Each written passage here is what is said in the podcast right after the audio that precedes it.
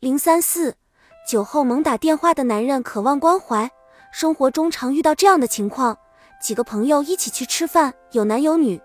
吃完饭之后，总有那么一两个男的借着酒劲狂打电话。仔细一听，说的都是一些乱七八糟、不着调的话。当然，有时候我们自己也会接到这种莫名其妙的电话，听上两句，你就会明白，他可能是喝了酒。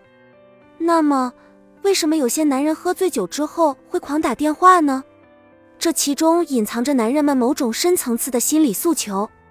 男人在酒醉之后，常常自以为想起了一件极重要的事情，于是打电话给别人，但是接电话的人却总是会被他所谓的理由弄得哭笑不得。尤其是半夜三更接到电话，更是让人气得咬牙切齿。事实上，喝醉酒的男人在心态上已脱离了现实。和接电话的人的想法有极大差别，两人当然话不投机。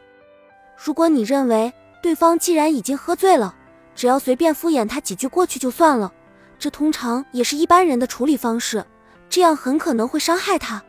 平常，男人们生活在多样化的组织或群体中，无论做什么事情都会受到各种各样的限制，因而内心的压抑会不断积累。只有在喝醉酒的时候，他们才敢放纵自己。借机发泄心中的不满，而他们的无理举动多半都是以较亲密的友人为对象。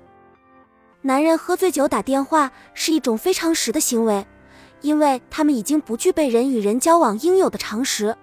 例如深夜一两点时，毫不顾虑别人的休息时间打电话给对方，而对方听到的只是醉汉的喊叫声或夹杂着喧闹的音乐声。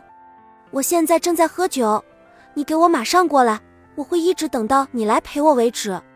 当你接到这种电话时，即使置之不理、将之挂断，对方还是会再打来，并且说：“你真是太不够意思了，对朋友一点都不关心。”诸如此类，说一些令人讨厌的话语。